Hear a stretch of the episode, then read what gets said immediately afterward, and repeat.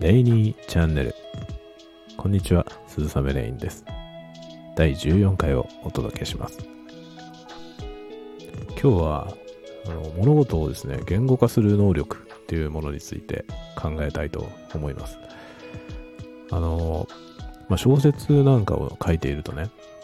あのまあ、言語化能力が高いというかですね、言語化能力の高い人が小説を書いていると思われがちなんですけれども、そうではないんではないか。むしろ、あの、言語化のね、的確に言語化する能力が、えー少しですね、欠けているぐらいの人が、いい小説を書くような気がするんですね。で、これはどういうことかというと、えーまあ、何らかの事象がですね、こう気になった時に、それを、えー的確な言葉で端的にポンと言語化できる人っていうのは、それで話が済んでしまうわけですね。で、まあ、小説を書いている人っていうのは、それをですね、まあ、うまく言い表せないことを、えー物語にするわけですね、えー伝えたいことをね。だから、あのようやくできれば、こうね、スポンと、えこういうことなんですよって言えるはずなんですけども、それが取り出すことがね、できない。あの、何かを感じているんですけれども、それをこう、まあ取り出してですね、目の前にポンと見せて、これって言えないわけですね。で、その、これって取り出せないものを、あの、何とかして伝えようとして、えーまあ、物語を作るわけですね。で、物語に託して、その物語の底に流す。そのね、何か伝えたい何かを根底に流してですね、えーまあ、要するに言語化がうまくできないから、えー物語になっちゃうわけですよね。っていうことじゃないかと思うんですね。だからあの、国語の問題とかでね、小説の一節とか、まあ、詩みたいなものを読んでですね、これはね、作者は何を言いたいんでしょうかって言って、何文字以内で答えなさいみたいな問題ありますけど、それがね、できるなら最初から作者はそうするわけなんですよね。こういうことが言いたいんですって言うわけですよ。で、それを言えないからこそ、あの、いろいろなね、違う方法を使って、その要するに一言で表せるものじゃないことを表現しようとしているわけなんですよね。だから、その、端的にポンとね、言語化するっていうことが、まあ、できない。できないというか、あの、それだと違うと思うわけですよね、要は。だから、その、国語の問題でね、その、えー回答、模範回答みたいなのありますけど、あれはね、大概間違ってますね。それだったら、それだったらそう言うんだよっていう感じで、そうじゃなくて、わざわざ物語にしてるのには、そうではないことを伝えたいからなんだっていうことがね、あの、どっかにすっぽ抜けていて、で、その部分をこう言語化できないからこそね、小説を書いてんだよっていうね、思いがありますね。で、詩なんかもね、もっとそうじゃないかと思うんですね。最近あの、詩をね、書き始めまして、あの、まあノートにね、ノートっていうのは、あの、紙のノートですね。紙のノートに、あの、書いてるんですよ。で、まあ、どこにも発表してないわけなんですけど、えーそういうね、詩を書いていて思うんですけど、詩なんていうものはね、あの小説よりもさらに、あの、もっと言語化できないものを表現するものじゃないかと思うんですよね。で、まあ、ね、詩だって小説だって言語ですから、一応言語化はしてるわけですけど、あの、まあ、いわゆる言語化っていう言葉を使ってる時のその言語化はね、もっと、あの、要約されたものだと思うんですね。で、その要約する能力っていうものは、あの、小説家とかですね、あの、詩人に求められる能力とはちょっと異なると思っています。で、この辺がですね、あの、なんだろうな、小説とかね、その詩とか、まあ、他にもあの短歌とかね、俳句とかそういう文芸がいろいろありますけど、その文芸的なものと、えー何かを伝えるための、その説明をするためのですね、そういう文章との大きな違いであろうと思うんですね。で、いわゆる文章力っていうふうに、えー言われた時に求められているのは、あのーなんだろうな、その要約する能力だと思うんですね。物事のその分かりにくいあれこれをですね、えー要するにこういうことなんですっていうね、誰にでも分かる形に、えまとめるという、そういう能力ですね。で、それと、その小説を書くときに求められる能力は、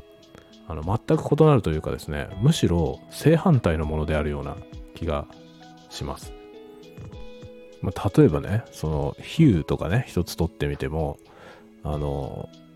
言語化能力として優れている比喩っていうのはあんまり逸脱したものではなくて分かりやすいものですね。あの意味として分かりやすいものが優れていると思うんですけど小説の場合はあのよくわからない、ね、要するに何を言ってるのかはよくわからないんだけど感覚としてなんとなくねそこからにじみ出してくる何かが、えー、共感できるっていうようなね。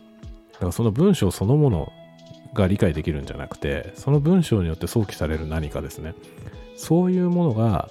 あの読者の中で響くっていうようなねものだと思うんですねだからそのいわゆる、えー、上手な文章うまい文章、えー、良い文章っていうものと小説として良い文章はだいぶ違うと思っています。でこれはですねあの小説を書く人はね、えーまあ、いわゆるあの一般的なそのね良い文章を書く文章力が、えー、低くてもいいっていうことを言ってるわけではなくてですねむしろ、まあ、そこから逸脱していく力が必要であると思うわけなんですよ。で、ここのところの話はですね、あの、いろいろな芸術の分野で、え似たようなことがね、言われると思うんですけど、あの、基礎をしっかり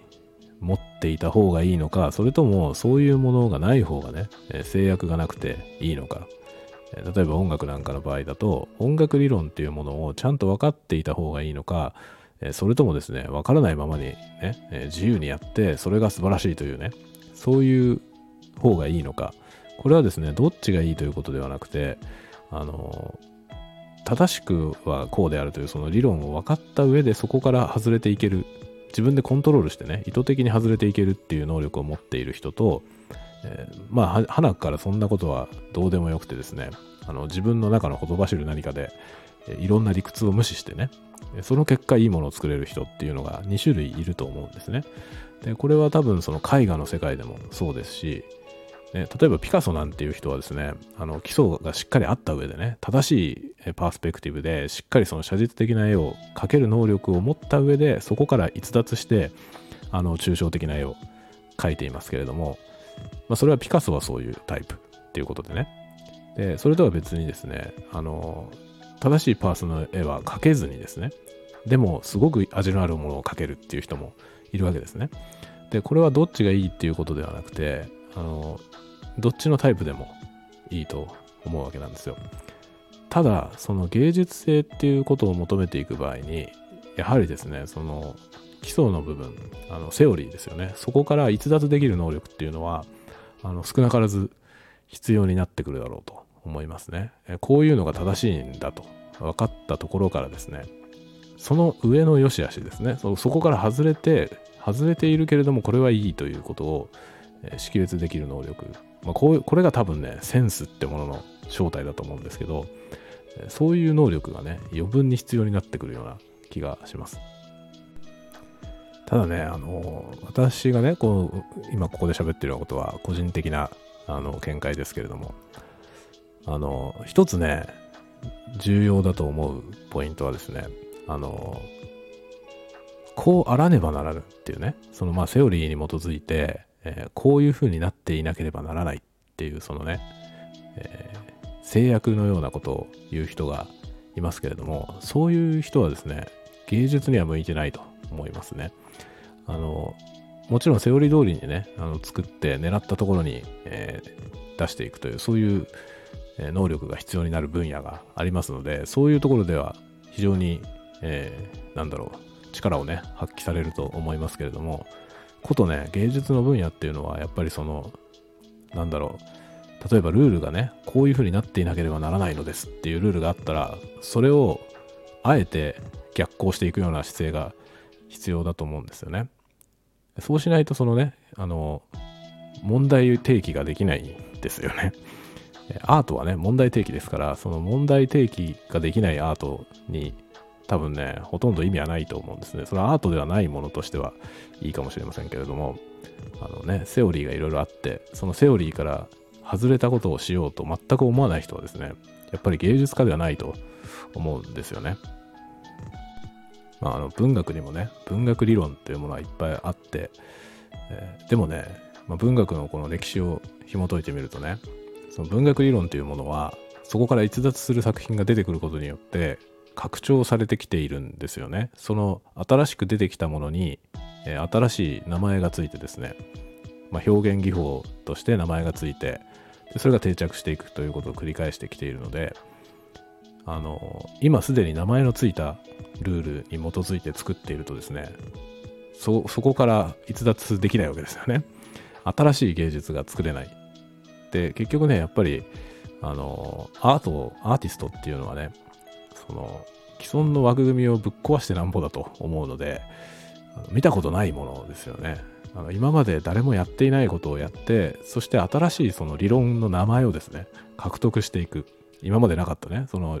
ルールから外れてるものを出して、それがルールになってしまう。新しいあの表現形式として、それに名前がつくっていうことが、あの一番目指すべきところなんじゃないかと思っています。まあこれはね、博打みたいなもんで、あのそういうことを目指してやってるとですね、分かってないやつって思われるわけですね。ルールが分かってない。ね、ルールが分かってないから、ダメなものを作ってると。大半の人はそう思うわけなんですけど、あの、まあ、届くところには届くだろうという信念を持ってですね やっていくしかないというか、ね。で、まあ、それが行き過ぎるとですね、ゴッホみたいに、あの生前は全くね、評価されないみたいな ことになるかもしれませんけれども、ね。でもまあ、それでもね、そこをやっていくことが必要ですね。こうすれば、あの、広くね、一般に受け入れられるみたいな、それを踏襲しているだけではやっぱり、えー、アートになり得ない、何も問題を提起できないと思うので、えー、やっぱり問題提起をしていくっていうね、ことが重要なんじゃないかと思っている次第です。はい、ということで、今日もまた、なんだか結論出ない話で ありましたけれども、ではまた次回まで皆さんが穏やかな時を過ごせますように。